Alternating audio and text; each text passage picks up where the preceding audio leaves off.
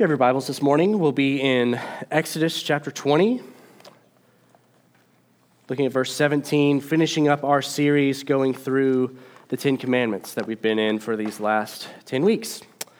The 10th commandment this morning, Exodus chapter 20, verse 17. it says this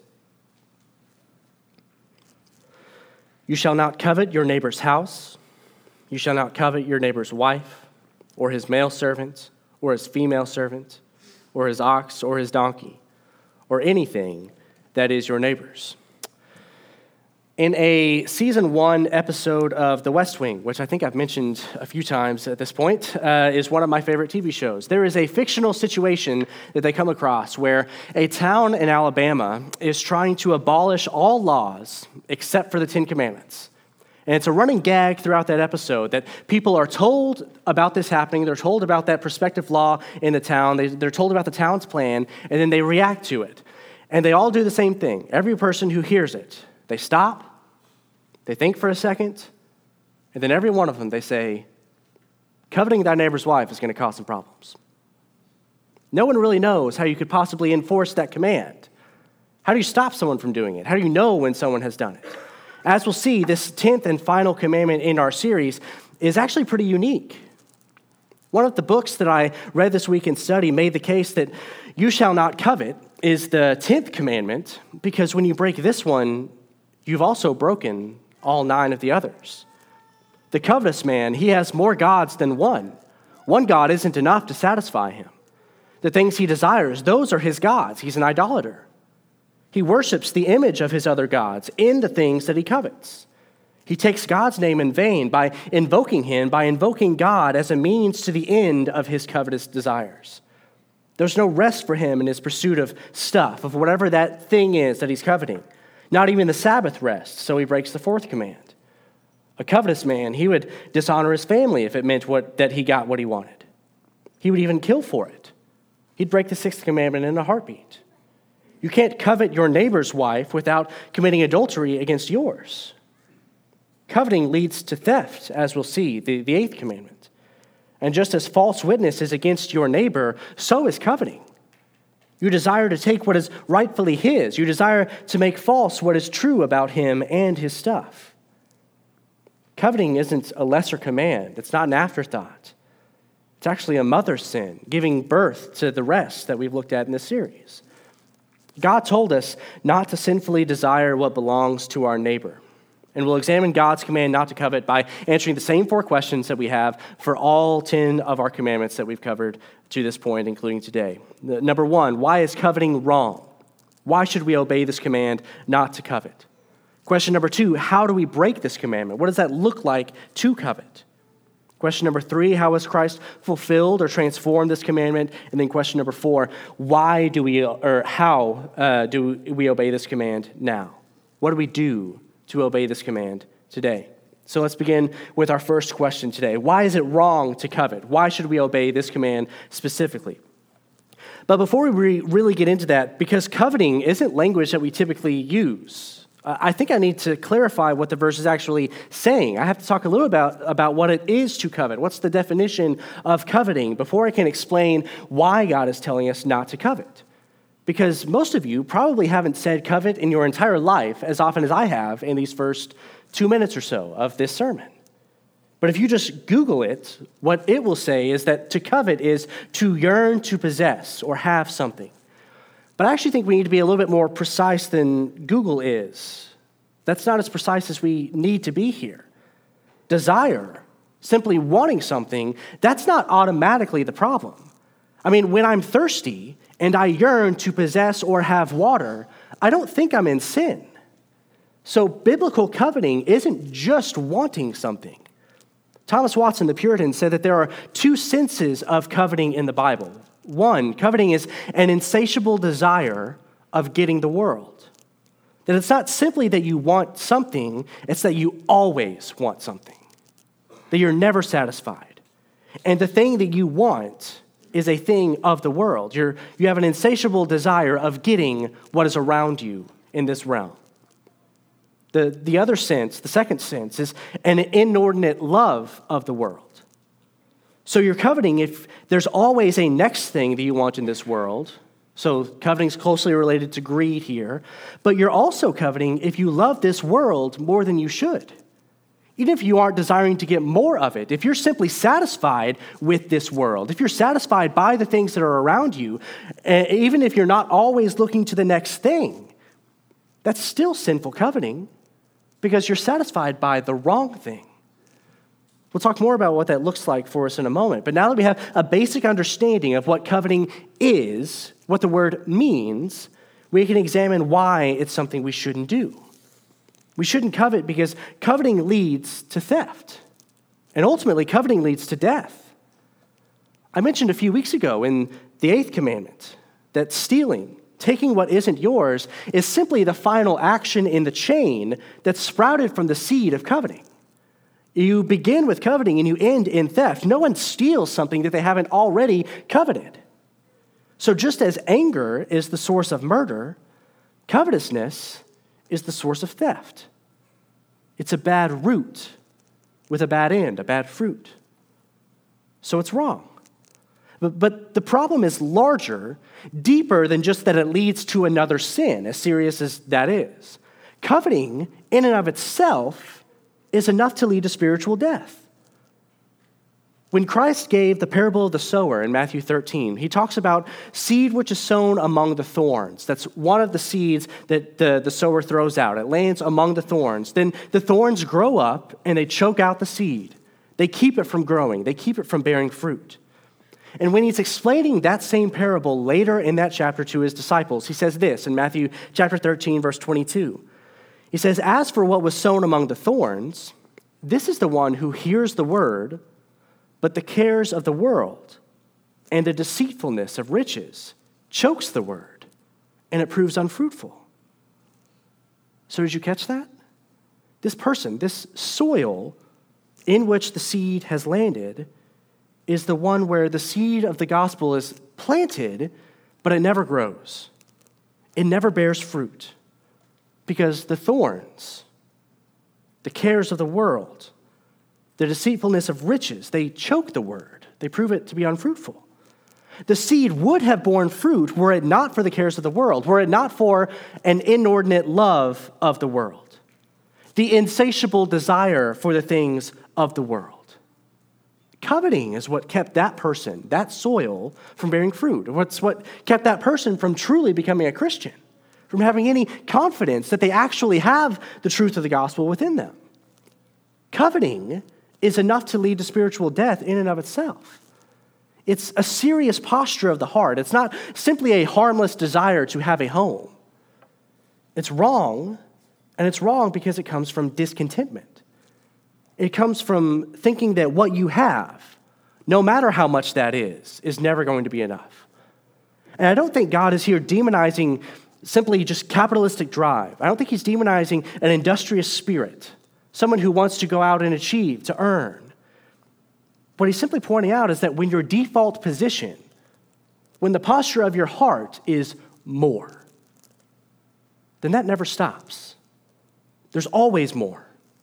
Once discontentment has set in, once you cannot be content with what you have, you must have something else, something more then it eventually takes a new perspective to root it out. There's always a new car. So a new car is never going to actually fill that hole. Coveting ultimately takes the position because it chooses sinful desires and insatiable greed over God and His provision. It takes the position that God is a poor giver. They guess He clothes the lilies of the field, but He somehow neglected you. He doesn't have enough to offer to satisfy you, to meet your needs. It's not just wrong because of what it leads to or even what it reveals about you, it's wrong because of what it says about God. Coveting is wrong because it denies that the Creator God is also the good giver of life and breath and everything to his people. So that's why it's wrong, but what does it look like to covet? How do we break this commandment today? Well, I already mentioned the, the clearest way, the, the definition of coveting. that we break this command when we have an insatiable desire of getting the world, when we always want more of the world, that we can never be satisfied with it, or when we have an inordinate, a larger than it should be love of the world. Even if it satisfies us, even if we aren't asking for more, if that was enough to fill us, that in and of itself is a wrong and coveting desire. But in the context of our verse, you'll notice that part of what it reveals it to be coveting, rather than simply desiring, rather than simply wanting, is that it belongs to someone. It's your neighbor's house. That's his wife. Those are his servants, his animals. You're not supposed to covet anything that already belongs to him. So, coveting and greed are closely related, but so are coveting and envy. You wish you had his setup. You wish you had his home. If only she hadn't married him, then he would have been an option for you to marry rather than who you're stuck with now. If only you could take their worker from them because they just don't know how good they have it with servants like that, with employees like that. Their new Dodge Burrow puts your old rundown Pontiac Mule to shame. You don't just want stuff like theirs, you want their stuff. You don't even care if that means it comes at their expense. I mean, as long as you're better off, you don't really care if they're worse off because you took it from them. That kind of coveting, that kind of envy breaks this commandment. But as I mentioned, I think earlier, it can also be broken not by just actually committing this sin, not by just the act of coveting. You don't have to be actively plotting against someone else's promotion to be coveting. I think it actually starts way back here in discontentment. It doesn't have to reach the point where you're ready to steal his wife before you've already arrived at a broken commandment. It begins way back here when you stopped loving and appreciating your wife, your husband, the, the freedom for kingdom advancement that comes from your singleness. It was already wrong before you thought about how nice it would be to take their spouse from them. You were pre coveting when you stopped thinking about how nice it is to have yours. And that kind of anti gratitude, that kind of discontentment is really the root of all kinds of problems. And when it's someone else, it's so easy for us to see this, right? It's so, so easy for us to see hey, why don't you just appreciate what you have when it's someone else who isn't appreciating what they have? I can see that they should appreciate it more. But whenever it's you, it's a lot of times hard, hard to see this. My wife and I have been rewatching The Last Dance. It's a, a documentary about Michael Jordan that, get, that ESPN made a few years ago. Uh, we rewatched it because we saw the movie about shoes that came out with Michael Jordan, and I said, okay, now we got to rewatch the, the Michael Jordan documentary. And I'm baffled every time I think about it. At the, within every episode, they allude to this because what ended the Chicago Bulls dynasty of the 90s wasn't another team that came along. There wasn't another team that came and beat them and was better than them. And that's what ended the Bulls dynasty. No, it was the guys in charge. It was the general manager and the owner. The Bulls won six championships in eight years. They won three in a row. Michael Jordan retires, and they lost two. He came back, and then they won three in a row again. And in the midst of all of that happening, in the midst of all of that crazy success that they had, the general manager got it in his head that he wanted to rebuild the team. He had the greatest dynasty of all time the greatest team ever assembled around the greatest player to ever play. And he legitimately had this thought going through his head at that time. He said, I bet if we get rid of all these players and we get rid of all these coaches and we replace them with different ones, I bet we'll win a championship. I bet we'll be a good team. If I could just get rid of all these guys that keep winning, I could replace them with different guys who will still win. I bet I could do that. You see, that's not just discontentment, or that, that is just discontentment. That's all it is. He simply got it in his head that what he had wasn't enough. And we can see how silly that is whenever it's not us, right? What do you mean you want to put together a team to win championships? You did that. You're doing it right now. They just won three in a row. They're, they're doing it. You already have what you say you're wanting to get. But in your pursuit of that thing, whatever that thing is, you're blowing up all the greatness that's right in front of your face. You've simply stopped seeing it. You've stopped appreciating it for what it is. So, whenever it comes to coveting, wanting that thing, whatever it is, so much that you're willing to take it from someone else, whenever that happens, the problem begins way back here when you stopped seeing the greatness that you already had, when you stopped loving and appreciating the wife you already had, who bore your children, who married you when you were 15 years dumber than you are right now. That was already a problem before you started messaging your coworker who's recently divorced. Coveting often looks like discontentment for us. And all of this usually works itself out from an inordinate focus on the world, that second aspect of coveting that we talked about.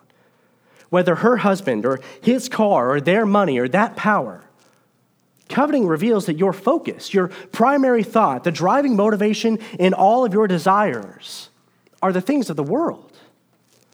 What you have is a worldly, a material mindset that simply places too high a value on all this stuff that's going to die with you, rather than the things of heaven, the things of God, spiritual things.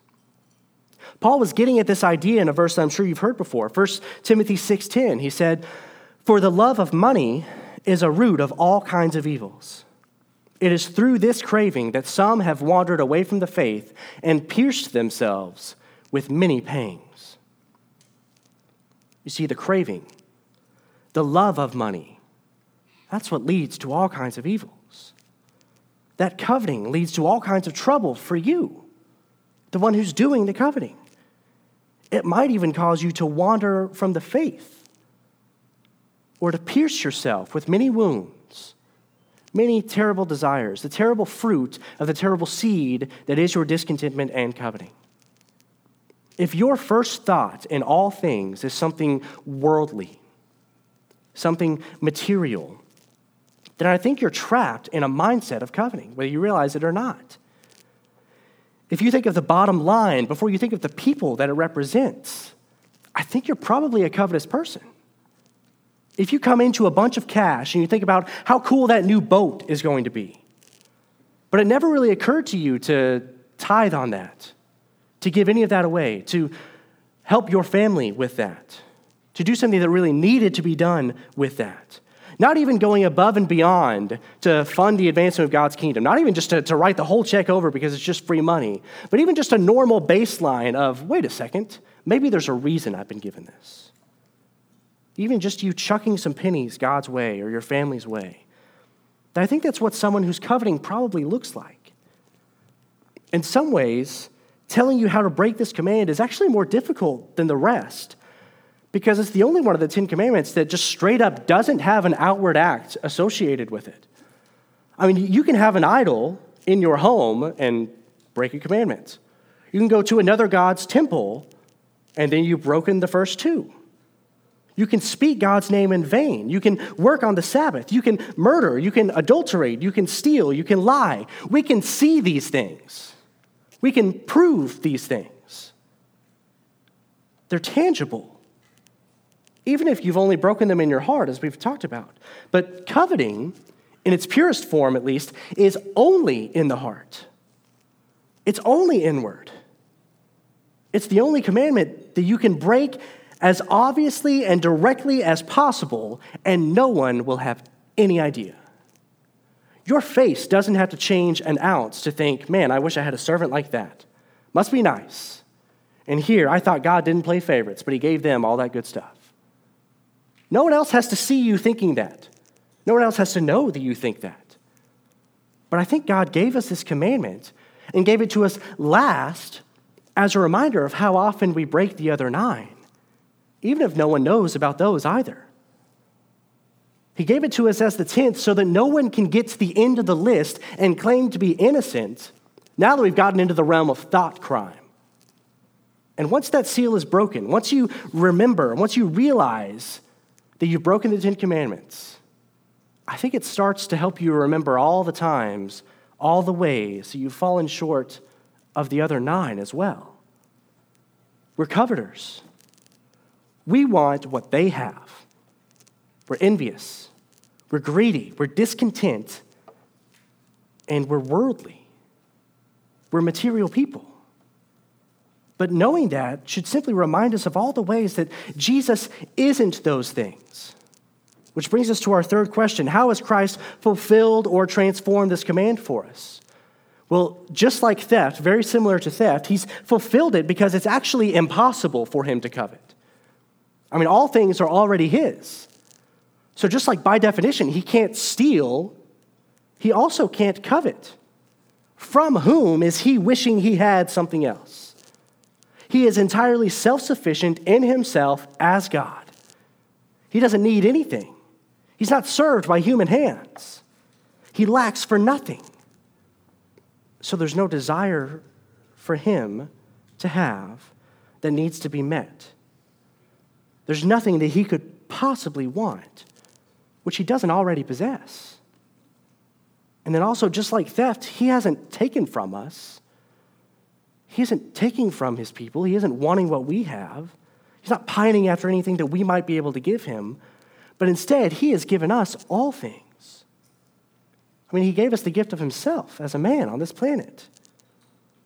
Gave us the gift of himself to take our human nature to himself so that he might redeem our human nature from our sin so that he might be obedient in that, even to the point of death, even to death on a cross. He gave us that gift so that through his sacrifice on the cross, we now can receive from him life and peace, joy, satisfaction in him. He didn't do all those things so that he could get more from us.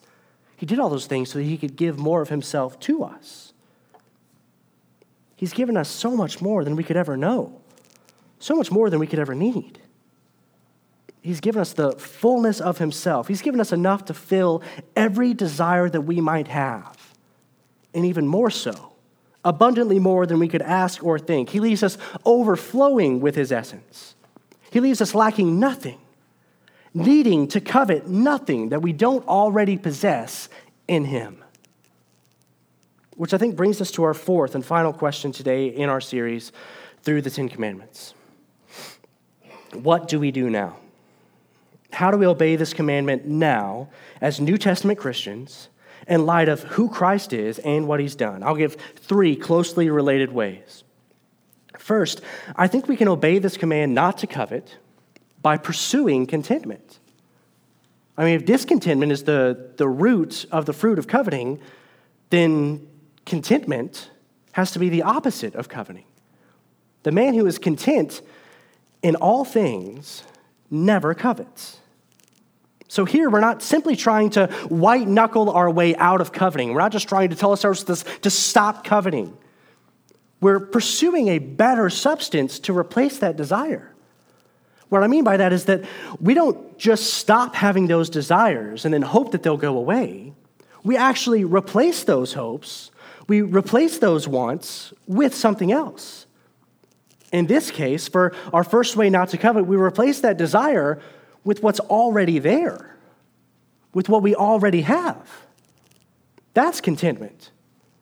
It's focusing on what's there, what's right in front of you, the team that has already won six NBA titles, rather than focusing on the possibility of what could possibly be there in its place.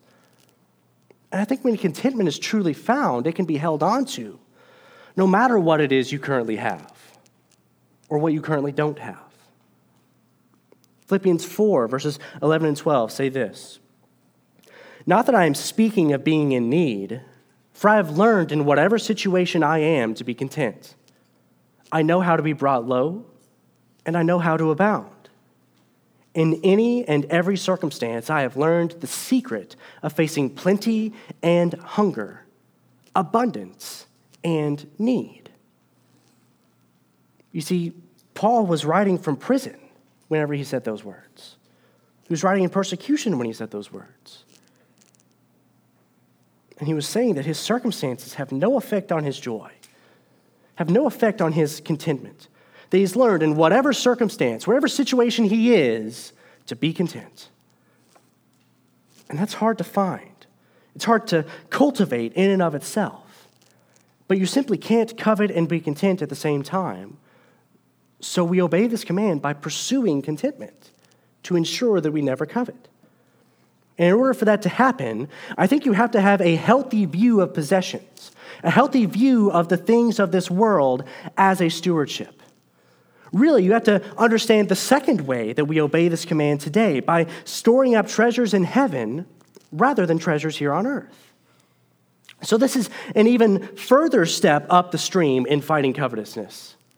We might do that most directly by being content rather than coveting, but that contentment, I think, has been born out of a spiritual perspective, out of a heavenly perspective, out of reminding ourselves that we are not worldly materialists, we are heavenly spiritualists.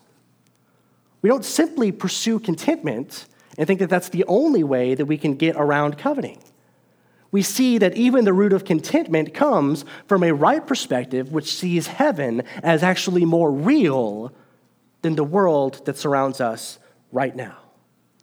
That's how we get there. Jesus encouraged us to, to think of, uh, of our world in this way, to have this kind of focus and perspective away from our stuff. He told us that in Luke chapter 12, verse 15.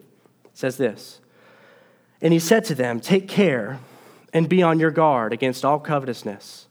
For one's life does not consist in the abundance of his possessions. You see that one's life doesn't consist in the abundance of your stuff. He's giving us, he's instilling in us a new value system. He's replacing our focus on our earthly stuff, and he's directly connecting that anti material mindset to your fight against covetousness. We may be living in a material world, but you don't actually have to be a material girl. That's not how it has to work. You do have another option this kind of heavenly perspective. But grace upon grace, he doesn't just say stop, he doesn't just say quit it, he doesn't just say you're coveting and that's wrong. He doesn't just say not to covet, to, to not hold too high a value on earthly things. He actually offers, he actually gives a better alternative.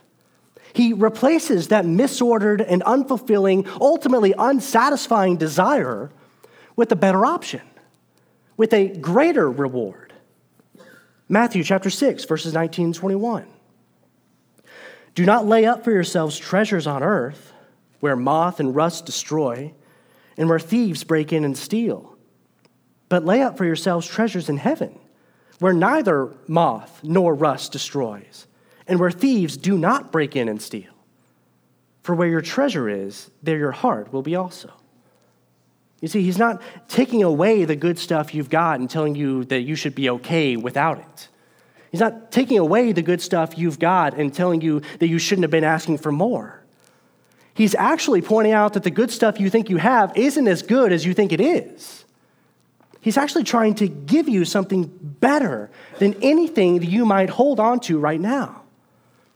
He's pointing out that all this stuff that you covet, it's just simply not as good as you think it is. The cars rust out. The homes always have that one cabinet drawer that opens into the fridge or something. You can't get it all the way in. You don't understand why the builder would have ever possibly situation, situated that in that situation. No one has ever built something new and not found something that they wish they had done differently just six months later. I would have put that closet actually here. That would have been a better layout. That would have been a better situation. Her husband, as great as he may seem, he probably likes a lazy Saturday just as much as yours does. And all of those things, everything I just listed, everything you can think of in your head right now that you might be able to hold on to in this world, all of those things can be taken from you. And even what lives up to the hype, even what doesn't get taken away in this world, even those things that you die with, it's still stuck in this earthly realm. You're not taking it with you. No one having a heart attack is wishing that they had more cash on them. No one's thinking, I bet there's a vending machine in the waiting room of heaven, and I've got to make sure that I've got some change. No. It's just going to be sitting there in your pocket. That's it. That bank account is just going to get taken by the government or your relatives or whatever. You can't take it with you. It's not following you there. But there is a place where moths don't go, There's a place where oxygen doesn't rust. There's a treasure that can't be taken away. And there's a place where all that greatness exists, where all that greatness actually does live up to the hype. So, Christ, by reminding you of that truth, by giving you that heavenly perspective, by telling you to stop focusing on the stuff that you see and start thinking about the stuff you can't see, whenever He does that, He's not taking away your good stuff. He's pointing out that what you think is a steak dinner is actually spam from the can. And He's showing you there's a much better way. There's a much better gift that He has to give you. And I think that's how we stop coveting. We store our treasures in heaven. We pursue His better way, His greater gifts. Which means, ultimately, the third way that we can avoid coveting, we find our fullest satisfaction in Him. Means our desires are changed. It means our appetites are different. So that we now don't find our highest desire to be met in our stuff, in cookie cutter mansions now or the ones over a hilltop in heaven we find our greatest needs, our fullest joy and satisfaction, that they are filled in the one from whom all those things flow. This world around us doesn't just magically grow strangely dim. No, the, the things of earth grow strangely dim in the light of his glory and grace when we turn our eyes upon Jesus. When we are most satisfied in him, when we glorify Him and enjoy Him forever, I think that's when we discover that we actually have no need to covet anything else. We have no use for whatever else someone else might have because we found that the fullest pleasure, the fullest joy and satisfaction, that all of our desires have been met in the God who created us, the God who loves us, and the God who saved us. I think that's how we stop coveting. I think that's how we avoid discontentment. We pursue contentment, which is actually possible for us when we have a rightly ordered value system that holds the heavenly things to be of infinitely more value than the material things, the spiritual things as more valuable than our worldly material things. And what we do is we replace all those lesser desires that we might covet over. All those things, all that stuff, all those people, all that status, all that power, the cars, the people, the dollars. We replace all of that with the true joy and the satisfaction that is only found and only filled in Him. It's my hope that this series through the Ten Commandments has shown you the glory of God in giving these commandments to us. I hope we've seen why we should obey each command, that it's actually for our good to do those things, that it actually speaks a better word by you obeying the commandments. I hope that we've been convicted of sin. I hope that every week you've walked away going, Yep, I broke that one. Yep, he got me. Every time. I keep thinking, ah, nope, never murdered anybody, and then he comes in with this anger thing. I hope you've seen your sin as ugly, as terrible as it possibly is. I hope you've been shown all the ways that we fall short, even of a short list of pretty obvious stuff, right? Like, do not murder is a pretty universal law that all societies have mostly had. And we can't even really fulfill that one. So then I hope that you've also seen Christ as the perfect fulfillment of the law, the one who obediently lived the life that you had no chance of living the one who was upholding all the commands that you ignored, the one who paid to transform them for you so that you are no longer under this law. You're no longer guilty before it. You're no longer someone who has broken all 10 commandments. When God looks at you, if you are in Him, if you are united to Christ, He looks at you and says, Christ fulfilled them. It doesn't matter that you broke them. Christ fulfilled it in your place, on your behalf. Therefore, now, when I look at you, I don't see someone who has broken all Ten Commandments. I see the beauty and perfection of Christ in your place. That's how, whenever we understand the law rightly, it inevitably leads us to the glory, the grace, the goodness of God. You can see that you're no longer under this law and guilty before it, but you're free from the law. You now live a life under grace. And the life that you live now under grace, you can live so that you might love and glorify Him. You might enjoy Him forever. And I think if we'll maintain that focus, if we'll remember that perspective, we'll be able to see, to remember how much grace and glory is given to us, even in a simple list of rules 10 things not to do, written in stone. We'll see His gospel, we'll see His glory really and truly when we learn how to look at His law correctly.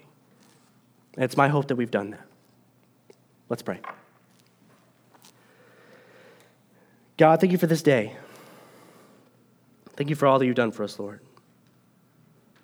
Thank you for your glory revealed in these commandments. Thank you for your grace that we are no longer held accountable to them because we know we're a people who break them all the time. Thank you for your goodness in giving us all things that we have.